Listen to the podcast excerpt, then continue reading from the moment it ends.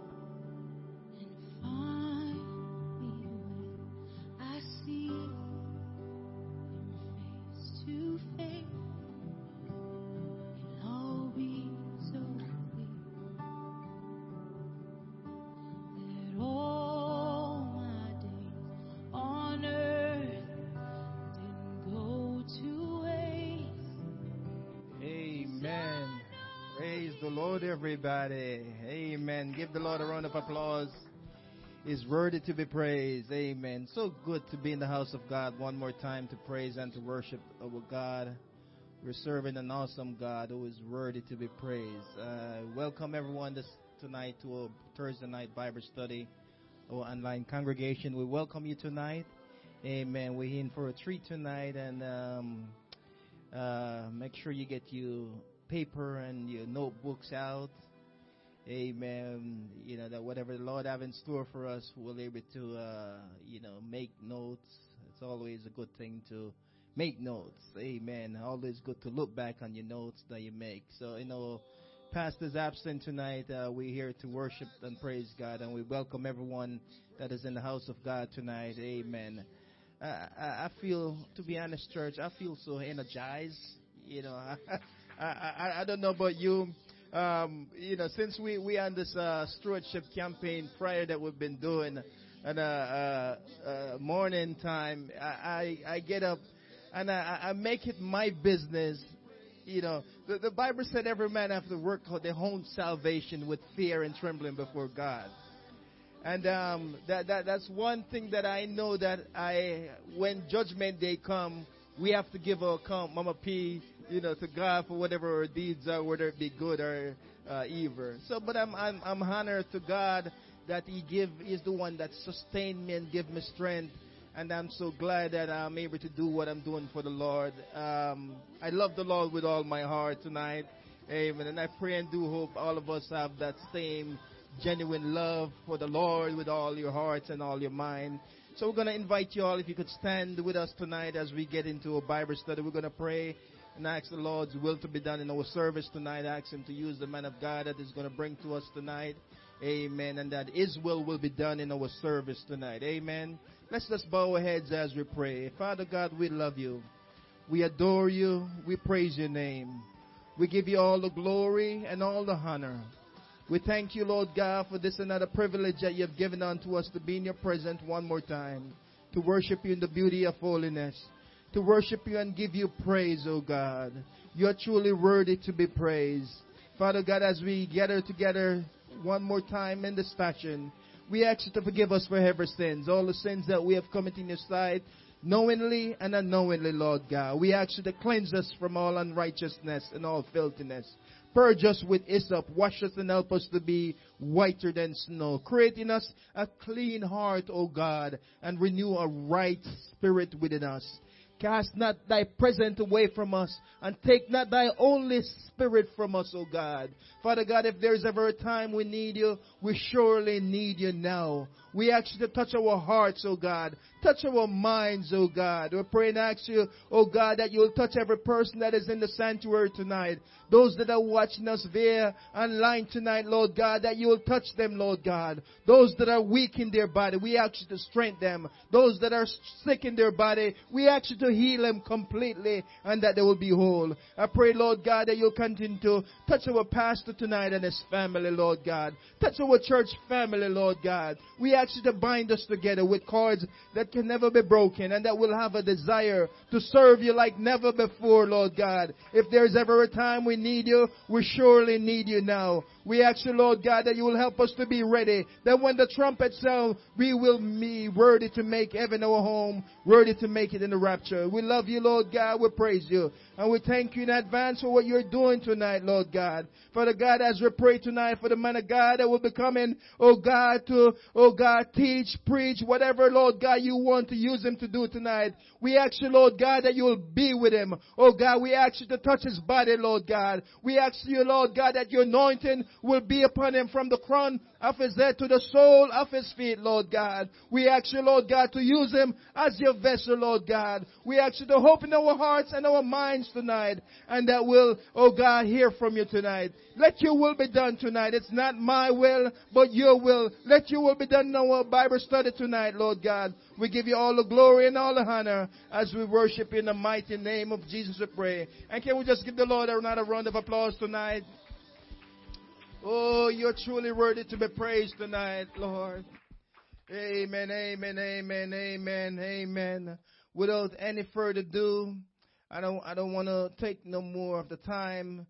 Uh, we we have no no stranger. We have a man of God with us. Amen. Uh, a young man that I've grown up. I use the term young man. a young man that I've grown up to to know, seeing, came and give his life to the Lord. And we're so honored, you know, to have um, Brother Hasker. We're so honored what God is doing in his life and his family's life. And uh, we pray that God will continue to sustain you, continue to bless you, and continue to use you for His glory. Amen. Without any further ado, my friend, God bless you. Take your liberty. Come on, speak to us tonight in Jesus' name. Amen. Amen.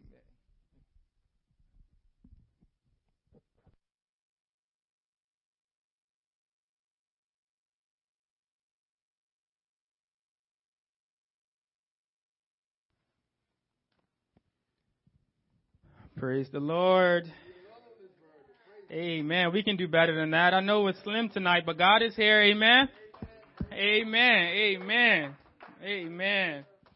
First, just before I start, um, you know, Brother Scarlett mentioned earlier, our pastor is away, um, getting uh, refilled, and so that's always a good thing. Um, we are definitely our prayers are with him. Uh, we are looking forward for him to come back, uh, and and and we get some of that Jesus juice that he is getting right now at, because of the times. Amen. All righty, so I promise that I won't be too long, uh, maybe 30. 45 minutes, and as always, if it goes over, bring, uh, blame Jesus. Alrighty. Patrice. Alright, but, um, while you're up, I'll actually just have you turn, um, open your Bibles with me, please, to the book of John, the um, 20th chapter. While you're there, say amen. Amen. All right. I'm starting at verses, uh, we'll, we'll read from 19 to 28. So start at verse 19. It says, On the evening of that first day of the week, when the disciples were together with the doors locked for fear of the Jewish leaders, Jesus came and stood among them and said, Peace be with you. After he said this, he showed them his hands and side. The disciples were overjoyed when they saw the Lord. And Jesus said, Peace be with you. As the Father has sent me, I am sending you.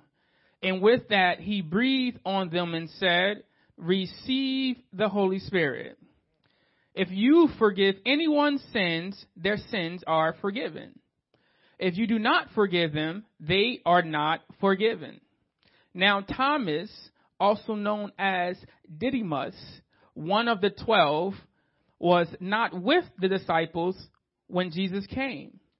So the other disciples told him, We have seen the Lord. But he said to them, Unless I see the nail marks in his hands and put my finger where the nails were and put my hands into his side, I will not believe. A week later, his disciples were in the house again, and Thomas was with them.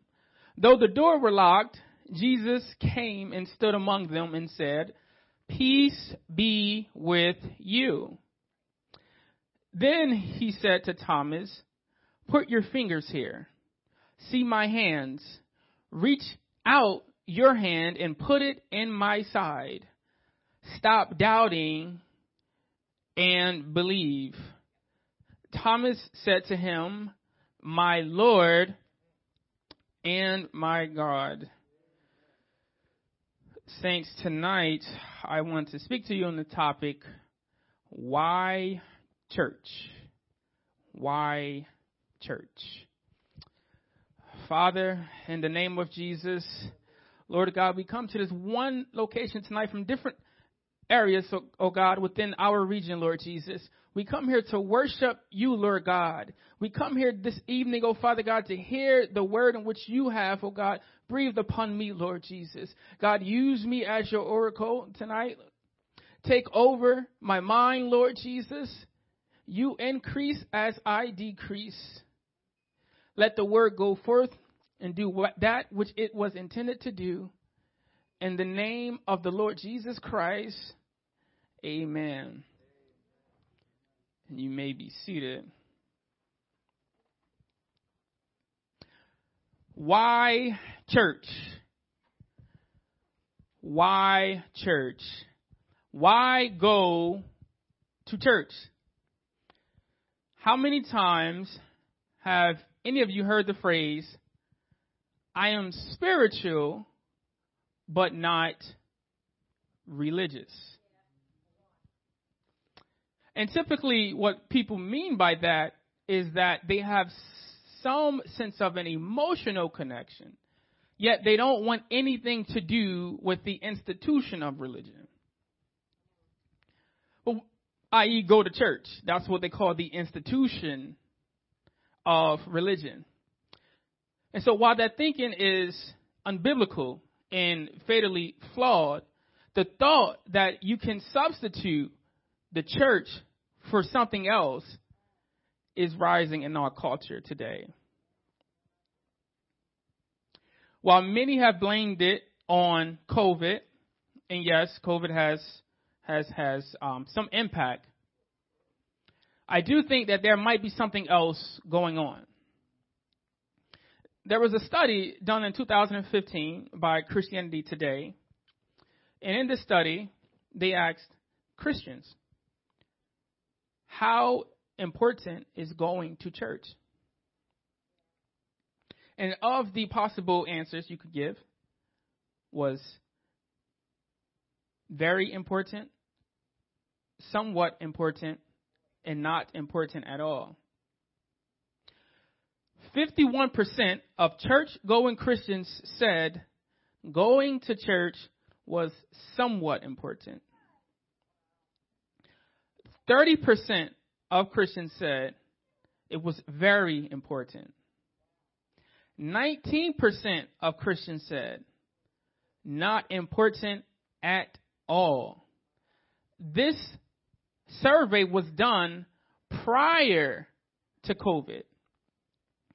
And it was done asking people who confessed to be followers of Jesus. Individuals who went who actually went to church weekly. And that tells us that you have people who are in the house of God that think going to church is optional. That think going to church is something that they can do when they feel like it, when they have time. It is because of this I believe that God has burdened me with this task this evening to talk to you on why church? But before we answer the question, why church or why go to church, we have to first establish what is church. In 1 Corinthians chapter 10 at verse 32, Paul says, Do not cause anyone to stumble, whether Jews Greeks or the church of God. And that's 1 Corinthians chapter 10 at verse 32. This text for me, while it might seem simple, but as our pastor talks about pretty often about not staying surface and going deeper into the Word of God, and you really understand what Paul is actually saying here. He is telling the, the, the Corinthians church that, yes, don't cause anyone to stumble. Paul doesn't want anyone to stumble. And what he does is, in, in, in an attempt to include all of humanity, he, he puts three categories. Israel, people of God.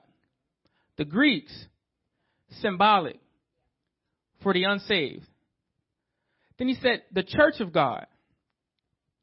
So for Paul, the church of God is an extension or a, a category within humanity.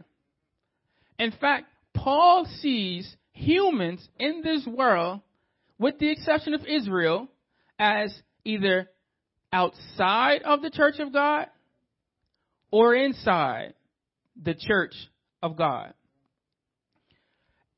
And as we build our foundation, it's important to note something. That the New Testament authors, when they're writing, there's a presupposition in their writing. They, they are assuming something. They are assuming that people like us know the Old Testament. Now, it's not to say that you need to know the Old Testament to get the message of salvation out of the New Testament. But if you're not familiar with the Old Testament, you will miss some important parallels in your Bible studies. For example, in the Old Testament, the 12 tribes of Israel. In the New Testament, Jesus calls the 12. In the Old Testament, when Solomon builds his temple, the Bible says that he had created two bronze pillars to hold up the, the front part of the temple for structuring. In the New Testament, James, John, and Peter are called the pillars of the church. In the Old Testament, there's animal sacrifice to forgive sins. In the New Testament, Jesus is the ultimate sacrifice for all our sins. In the Old Testament, as apostolics, we know Deuteronomy 6 4, Hear, Israel, the Lord thy God is one. In the New Testament, John 10:30, Jesus says, "I and my Father are one." In the Old Testament, God resides in a a structural building called the temple. In the New Testament, he resides in the temple of our body. Amen. So what's the point? The point that I'm going to make is that sometimes when you want to understand an origin of a thing, you in the Bible you want to track a shadow in the Old Testament. You want to say, okay, are they pulling something from the Old Testament? And it is with this thought that I want to go to Matthew, the 16th chapter, at verse 18. And Jesus, speaking to Peter, says, On this rock I shall build my church, and the gates of hell shall not prevail against it. I shall build my church, and the gates of hell shall not prevail against it.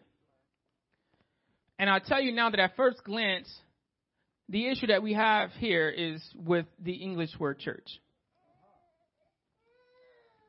The English word church is translated from this Greek word that is um, called ecclesia. Ecclesia. This word, this Greek word is translated other places in the New Testament as assembly and or congregation.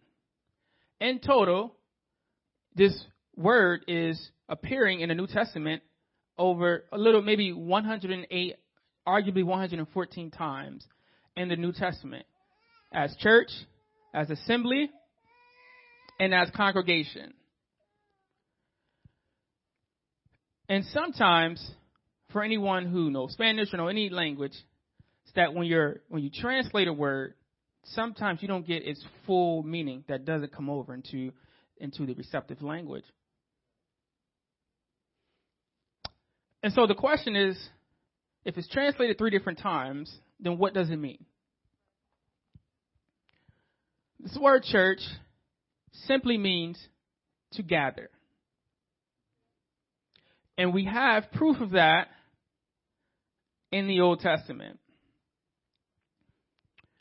In the seventh chapter of Acts, Stephen is giving a speech about the God of the Old Testament. And in verse 38, he says, Moses was in the assembly in the wilderness. Stephen is connecting the children of Israel being gathered together in the wilderness as being in the assembly, which we know is the same word used for church. To go further, for further proof rather, in Judges 20 verse 2, it says, the leaders of all the people of the tribe of Israel took their places in the assembly of God's people. 400,000 men armed with swords. So, once again, we have the same word assembly being used, and this time it is in reference to 400,000 men with swords. Amen. And again, I mean, there are literally many more examples, but we don't got time to go into all of them tonight. Uh, but the point is, is that once again, the New Testament authors are pulling from a concept in the Old Testament and sort of reworking it, sort of say, in the New Testament. And so, what is, how do you put in practice church in the New Testament? In short, we put all these verses together Old Testament, New Testament. How do we work it? What is church? Simple definition would be this Church in the New Testament is when the called out people of God gather together. And I'll say it again. Church in the New Testament is when the called out, separated unto God, people of God, gather together. And because you have to gather, it's obvious that it takes more than one person to gather. And I think the time that we're living in, COVID has definitely um, has some pros and cons. Pros because it has allowed churches to broaden their gathering capacity. The con is that while a pastor, our pastor, all pastors really, they have two two things that they focus on. One, how do you build out a vibrant virtual community while at the same time encouraging people to not forsake the physical gathering of the local congregation if they can help it. Now, for a lot of us who aren't pastors, we may not be as burdened with that. But the truth is, we should be burdened by it because our pastors are burdened by it. Amen. That that that we should be burdened on trying to fix and solve and brainstorm because our pastor is burdened in trying to fix, solve, and brainstorm. How do you do two? For the first time, really in church history, where pastors have to literally figure out how do you do two excellent out of nowhere. Once in a lifetime COVID pandemic. Amen. Today, we have the privilege of being in nice buildings. Big buildings, firehouse. Some of you saying, well, firehouse. Oh, oh, is that nice? Well, I'll tell you this. I did a missionary trip in Pakistan. I did a missionary trip in India. I can tell you, this is a nice building. Okay? This is a nice building. We are blessed. Because other places, they're having churches sitting on dirt rocks and wearing chairs in the firehouse. What you say? In the heat. In oh, in the heat. See, they're actually having church outside. I had church outside when I was there, and yeah, yeah that's another conversation for another time.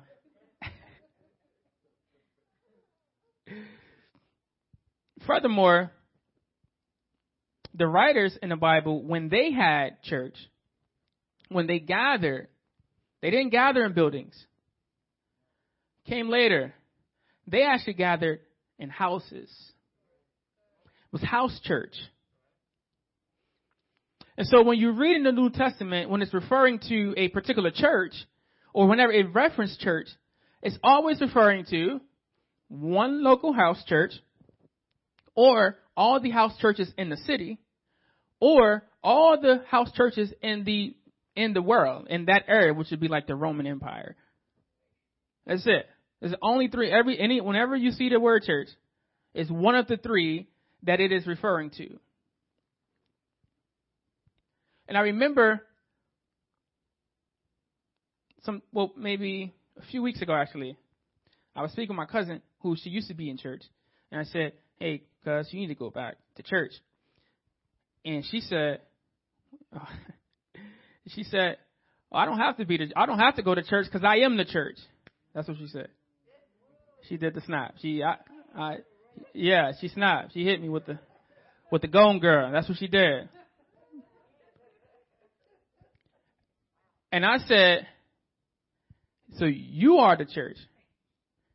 She said, yeah, the church go with me everywhere I go. Such is wrong. And this is the reason why we're here today. To really unpack that. Understanding why church, I think, is the most important question that you can really ask and get answered. Understanding why church is so important because when you are going to church that is that has humans, and we know that church humans can be very messy. We know that church people can be all these other things, right? We need to know why church when those things happen. When the pastor isn't preaching what we want him to preach, we need to know why church. When we're not allowed in a particular ministry, we need to know why church. When the praise and worship singing isn't singing the song of our choice, we need to know why church. Why church? When I got in church, I got baptized, waited for the Holy Ghost, got the Holy Ghost and all that good stuff, saved, sanctified. But then I got to the place of, okay, is this is it? Like, why am I, why am I going? I thought maybe I'm going because I'm supposed to bring people to church. And it was working until the days I didn't bring people to church. And then I thought, well, maybe, you know, I'm going to church because God want me to hang out with my newfound Christian friends. But then we start hanging out outside of church. And then I thought, why church? And then it hit me. If you don't know why you go to church, you'll have to continue to make excuses and reasons to stay in church. And I'll say it again. If you don't know why you go to church, you'll continue to make excuses and reasons to stay in church. In our text, or rather leading up to our text, Jesus had already gone to the cross on Friday. He already bore the sins of the world. He cried out on the cross, It is finished. In verse 19 of our text, it says that it was the evening of the first day of the week, which is Sunday. Now I'm going to take a little turn. Uh, so, if you think about it, we say Jesus died, and, and, and, this is actually someone told me today, actually, so I'm just going to bring it up. Uh, so we say if Jesus died on Friday, then he rose three days later. So then people say that, well, then Monday is resurrection, not Sunday. It was someone told me as I was coming here on the phone.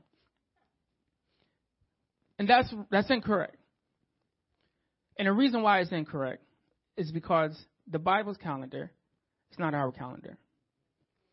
Today if we were to count from Friday to Monday, the first day we would count the next day. So day one from Friday, day one would be Saturday. The Jewish calendar dealt, dealt with an exclusive calendar, meaning they did the opposite because of how the hours broke down. And so Friday is actually day one. Saturday is day two. And Sunday is day three. So Good Friday, and he rose on the third day, which is Sunday. So they are gathered on the first day of the week. And this isn't unintentional. Jesus had already told them before he died, this is going to happen. I'm, I'm, I'm going to tell you like Jesus said. Okay, he, he said, look, bro, they about to take me out of here. I'm going to holler at y'all in three days. Go meet me in Galilee. And we're going to kick it. That's what he said. Right, Nicola? All right. That's right. That's right. Don't tell Pastor that. and so he already knows that they are supposed to be there. Because that's what he told them. That I, I will be resurrected and meet me in Galilee. So they come to get, they, they, they, they go to Galilee and something is happening there.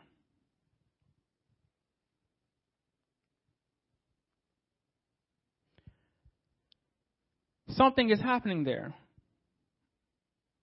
Because they they they're gathering. Jesus has been resurrected. And then now now they gather. And, and, and what is happening there is actually missed most of the time by the average Bible reader. See, when we go, when we talk about church and the creation of church, we actually go to the book of Acts. But they're actually gathered for Resurrection Sunday. Right there. So they're pulling a concept of gathering that Jesus knew about from the Old Testament unto the New Testament. And so when the author in Hebrews said to forsake not the assembly, he's actually referring to concept in the Old Testament that was reaffirmed by Jesus here. Oh, oh, I love you, man.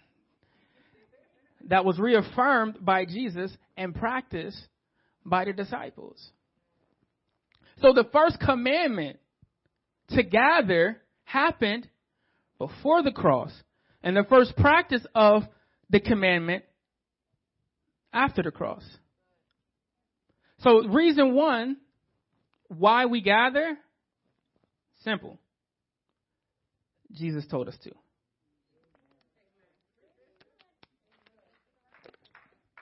Sometimes we want to be so deep. Jesus told us to. For the New Testament Christian, while we do uh, uh, have our Easter Sundays, our Easter service, technically every Sunday is Easter Sunday. Every Sunday testifies to the resurrection of Jesus. Amen. So this Sunday, what we're doing? Easter. Easter Sunday. And the reality is, is that it's actually easy to forget that. Because in, our, in today's world, we have so many different gimmicks and tricks. Pastors do different gimmicks and tricks over the pulpit that we forget about what does gospel preaching actually look like. What does gospel preaching actually mean? And to be transparent, coming here actually further allowed me to, to even more so appreciate the preaching ministry here at CCC. Because if you really pay attention to our, and I'm assuming you guys do, um, to our pastor service uh, messages on Sundays, in every message, rather indirectly or directly, he pull out a couple things. One, sometimes if you're feeling good, do all three. The oneness of God, something about the cross, and an invitation. It's gospel preaching. And I'm telling you, if you're feeling good, you'll get all three. Amen. oh man, let me see.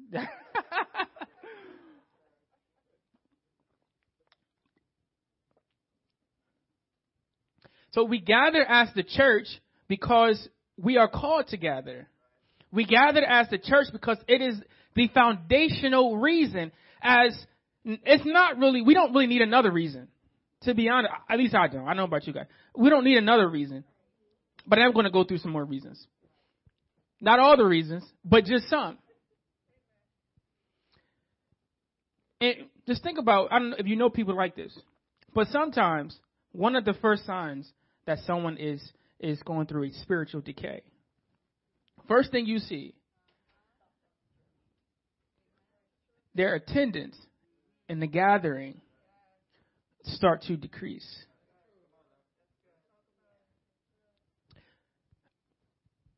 I'm read something. There was a guy by the name of Cedric. Cedric attended a Baptist church and went to attend NYU to study religion. He was a young preacher, a father, devoted follower of Jesus. Cedric was known all around his neighborhood as being the preacher boy. Dr. Glearfield, Cedric's professor of history and assistant pastor at the local church that Cedric attended, said he, Cedric, was one of the brightest minds he has ever seen in a lifetime. He said Cedric's ability to memorize large chunks of information and then summarize it was remarkable. He likened him to a modern day C.S. Lewis. Cedric, because he had a love for history and history of the Bible, he took all three of Dr. Glearfield's history classes. Cedric eventually became a TA for Dr. Glearfield, working three days a week. One semester, Cedric started to miss class, but continued to go to work. Eventually, Cedric would stop attending church. While at work, Dr. Glearfield asked him, What's going on? How are you? You really do need to come back to the house of God. Cedric replied, I have a lot going on and just need a break. Glearfield said, Can you take a break on the pew? He said, No, unfortunately. I need a mental break. Glearfield said, Okay. Two weeks later, Cedric was arrested for drunk driving, cocaine possession, and labs revealed he had cocaine in his system. Dr. Glearfield went to visit him, but Cedric would not come to the visit. The next day, Cedric's parents called Dr. Glearfield and told him that Cedric took his own life.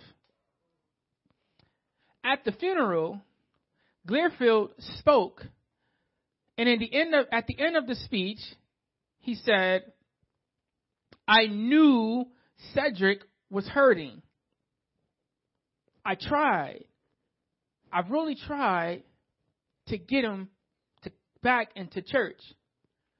But he completely locked me out. If only I knew how to break, break through and at least get him in the house, maybe he'd still be here. Cedric died without anyone knowing the reason why. Without anyone being able to lend a helping hand. But see, Cedric's professor knew something that Cedric didn't. In our text, it says that disciples were gathered in a room, and while they were gathered in the room, the door was locked and Jesus came in. They were gathered in a room, the door was locked, and Jesus came in. See, the professor knew that Jesus can walk through locked doors.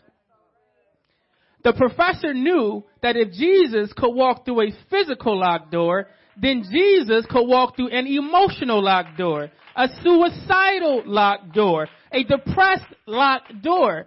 The professor knew that if I could only get him in the house of God, Jesus will bust through the locked doors.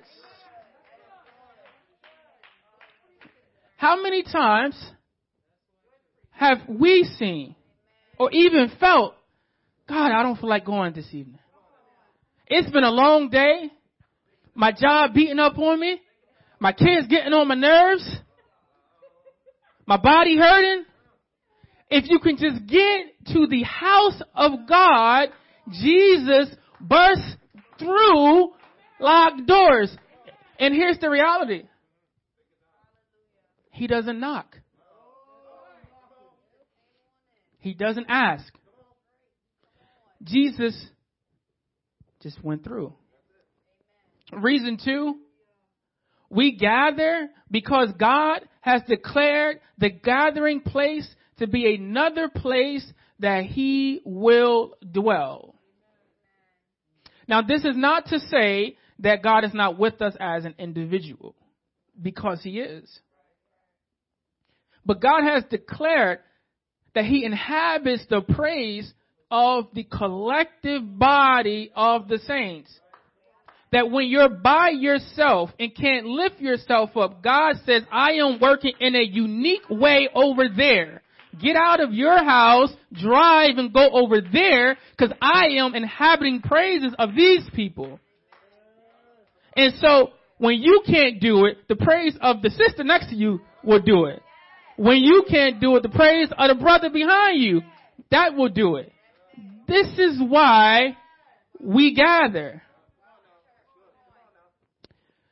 In verses 19 to 20, Jesus says, Peace be with you. And he showed them, his disciples, his hand and side. Now let's remember that Jesus was brutally beaten. Skin tore off his back. Public humiliation. Unimaginable pain. And when you read that text, and I thought this, and I know a lot of people think this, that Jesus is showing them his hands and his side. He's showing that people think that Jesus was showing them what the Romans did to him. But Jesus wasn't showing them what the Romans did to him. Jesus was showing them what he did for them. Reason three, we gather because gathering reminds us what God did for us. Everything about the working of the church, testimonies, the preaching, the praise and worship, everything testify to the victory that took place on the cross. Verse 21. Jesus said, As the Father has sent me, I am sending you. As the Father has sent me, I am sending you. This is a commissioning ceremony. When he says that the Father has sent me, remember, he's talking to disciples that were with him. Prior, they were with him prior to the crucifixion. Jesus is reminding them that that that that thing that you saw me do with those people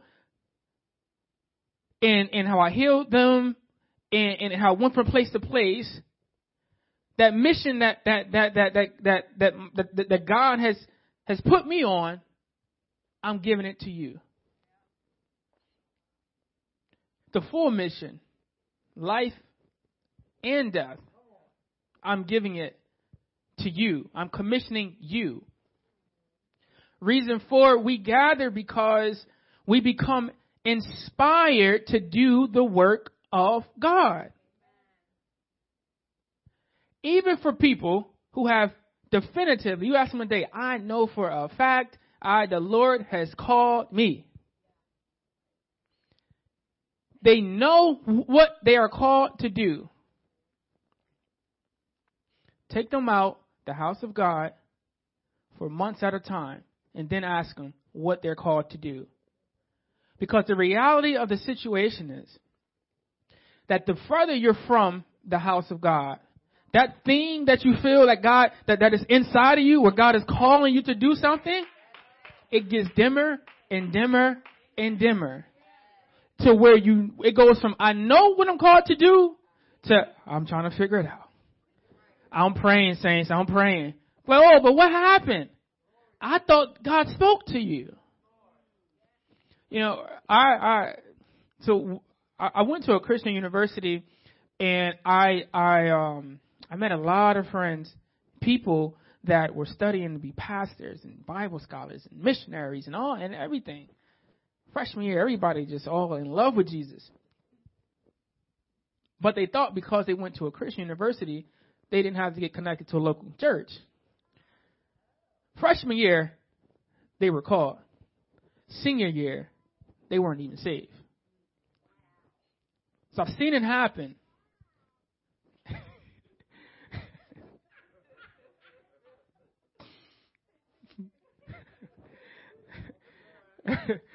so I've seen it happen. And this is the danger, one of the dangers of being away from the gathering. In verse 24, we're introduced to a brother. I go by the name of Brother T. Thomas. And he and he is one of the 12 disciples. He loves the Lord, but unlike Peter and James, Thomas is actually rarely mentioned. In fact, with the exception of John, the only time Thomas is mentioned is when he appears in a list with all the other disciples. So I ask myself, why is it that John is the only writer, the only gospel that actually you know, speak about Thomas? If you want to know anything about Thomas, it's not much, but you can read the book of John. And I thought of a bunch of possibilities because the Bible doesn't say. I thought maybe the other disciples just did not think that what he did was worthy of, of writing. But I think that John believed that Thomas may be more like us than we think. It says that Thomas was not at the gathering. So Jesus showed up on a Sunday, making sure all his leaders are there, and Thomas is absent. Now the Bible doesn't say why. Maybe he had work, maybe he had family issues going on. Something. But it says that the disciples saw him and told him that they saw Jesus. I'm going to say it again because y'all didn't catch this. He missed service. Okay. The disciples who were in service went to him and told him that you missed Jesus. Reason five, why do we go to church? Accountability.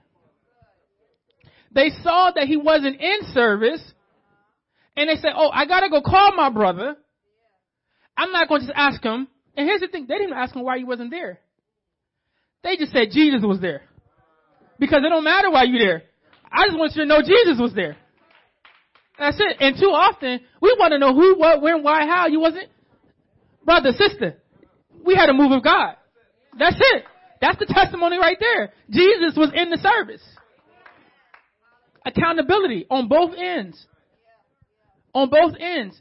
It is, it is going, gathering helps us want to be accountable to, to help me to be accountable to someone else, but also teaches me to be accountable.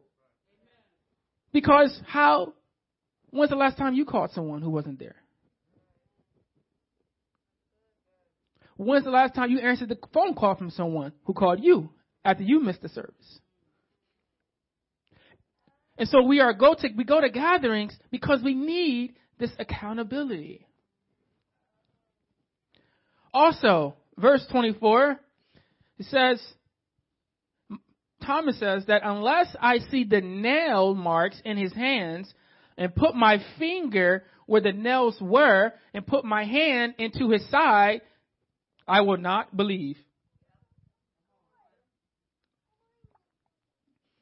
This text is why Christians today call Thomas doubting Thomas. Isn't it interesting that Christians call Thomas something Jesus never did? You can't find it. He does not call you, he does not call him a doubter.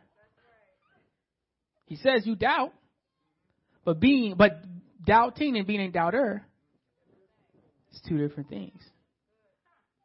And the reality is that Thomas didn't doubt the resurrection report. What he doubted was the reporter. He believed God. He loved God. He just didn't believe what the disciples told him. Reason six, we gather in church, we come to safely inquire about our faith. We often interpret questions as challenges or a lack of faith, but in reality, the best place to question your faith is in the house of God. We have young people going off to college and losing their faith left, left and right. It's because they are inquiring their, about their faith in the wrong place. They're inquiring about their faith with people who are hostile to their faith. And I'm, I'm almost closing. So if we go down to verse 26 to 7, and, and, and it details that a week later, so remember our numbers, right? So a week later, that would be next Sunday, right? They were gathered in the house again.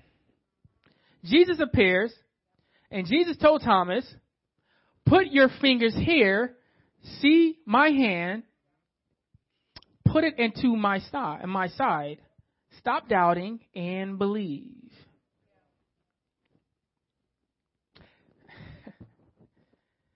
See, Thomas, he missed the first service. He came to the second service. Jesus appears in both services. Okay?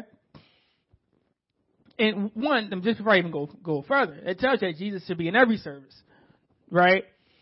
And so, so Thomas appears at the next service, and and he sees Jesus sees Thomas, and he calls him over. He said, "I got you, bro. You said you wanted to see me. You know, touch me up." Verse eight. We gather to see healed bodies. Jesus knew that Thomas did not have doubt in him, but rather Thomas doubted a report of a healed body. You love Jesus. He's done a lot of things for you. He's delivered you over and over and over again. And for some reason, it never gets easy to believe every report. Jesus delivers you multiple times, but you still find a way to doubt. He did it last week, but maybe he can't do it today. Maybe he's sick. Maybe he's he's on vacation. For some some reason, we continue to find ourselves in places where I don't know. Maybe Jesus, maybe not this time. But if you don't, I, I still love him though. No, that's what we see. We say that when we have lack of faith sometimes. If he don't, I no, he will. He will. And just like the other example, the more you are away from the gathering and not hearing testimonies of healed bodies, of seeing people get healed from all kinds of things, it's the less likely you are to believe it for yourself. Jesus showed him his side and his hand because he knew that the, that the lack of faith was not in him, but in his hand. Amen. I'm closing. Can we stand?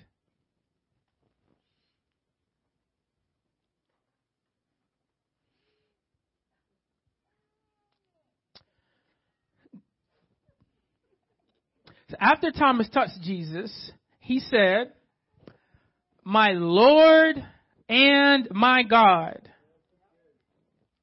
His faith was immediately strengthened. Family, simply put, we gather because it strengthens our faith. We gather because the Bible says that that that two is better than one. That if if if if one fall, the other will be there to to lift him up. And contrary to what other churches in the secular world want you to think, that we gather because in the New Testament, there's no such thing as an unchurched Christian. It's not a thing. We're not perfect. We fuss. We say things we don't mean. We get on each other's nerves. But we're called to do this together. We're called to grow together. Paul says that the church of God is another category in humanity. Paul says the church of God is different than everyone else. Father, in the name of Jesus, I thank you for this assignment, Lord God. Hope that it was pleasing and refreshing in your eyes, Lord Jesus. God, I pray, Lord God, that you may let this word marinate on the hearts and the minds of your people, Lord God. God, we know and understand, Lord, that we don't understand everything, God, but, but we are saying yes to your word this evening, Lord Jesus. God, sometimes we don't want to guide the Lord Jesus. Sometimes we don't understand why we have to come, Lord God. Sometimes, Lord God, gathering with the saints of God can be overwhelming and overbearing, Lord Jesus. But God, we know and understand, Lord Jesus, that you have called us to do such a time, for such a time, Lord Jesus. You have called us, oh God, to be a part of your body, Lord God, is to gather, Lord Jesus. Help us to understand, Lord God, that that even now, Lord God, in these trying times, Lord, that we not forsake the assembly, Lord Jesus, rather physical or virtual, Lord Jesus. Let this be a time that your church, Lord God, this local congregation, Lord, the, the, the universal church, Lord God, let it be a time, Lord Jesus, that, that church growth happens, Lord Jesus, left and right, Lord God. God, stir up the gifts inside of us, Lord Jesus. God, we gather, Lord God, to see healed hands, Lord Jesus. We gather, Lord God, to be, to be reminded of your testimony, Lord Jesus, of that which has taken place on the cross, Lord God. Lord, we gather, oh Father God, because we need to see you, Lord God. We gather, oh Father God, because we need to see our brothers, Lord Jesus. God, help us, Lord God. When we're weary, Lord Jesus, pick us up, Lord Jesus. When we don't feel like doing it, oh Father God, God, help us get to the house of God. Get to the house of God. Jesus. Oh, a few more seconds if I can just have everyone in here. Just, just call on the name of Jesus. Oh, just a few more seconds. We can go home. Just a few more seconds. In the name of Jesus. Oh, God, you've died for your church, Lord Jesus. Lord, we come against any attack of the enemy, Lord Jesus. We come against the attack of the enemy, Lord God. Let your church rise, Lord God. Let your church rise, Lord God. From the east to the west, let your church rise, God. Oh, hallelujah, Jesus. Oh, there's victory in your name, Lord God. You're coming back for a church, Lord Jesus, without spots and blemish, oh God. Let us be there, Lord God. Let us be there, Lord Jesus. Oh, hallelujah, hallelujah, Jesus. Oh God, we gather in your name, God. We thank you, oh God, for calling us to be the people of your name, Lord God. In the name of Jesus. In the name of Jesus. Oh, I bless you, oh God. I bless your name, Lord. Hallelujah. Thank you, Jesus. Thank you, Jesus. You alone are worthy.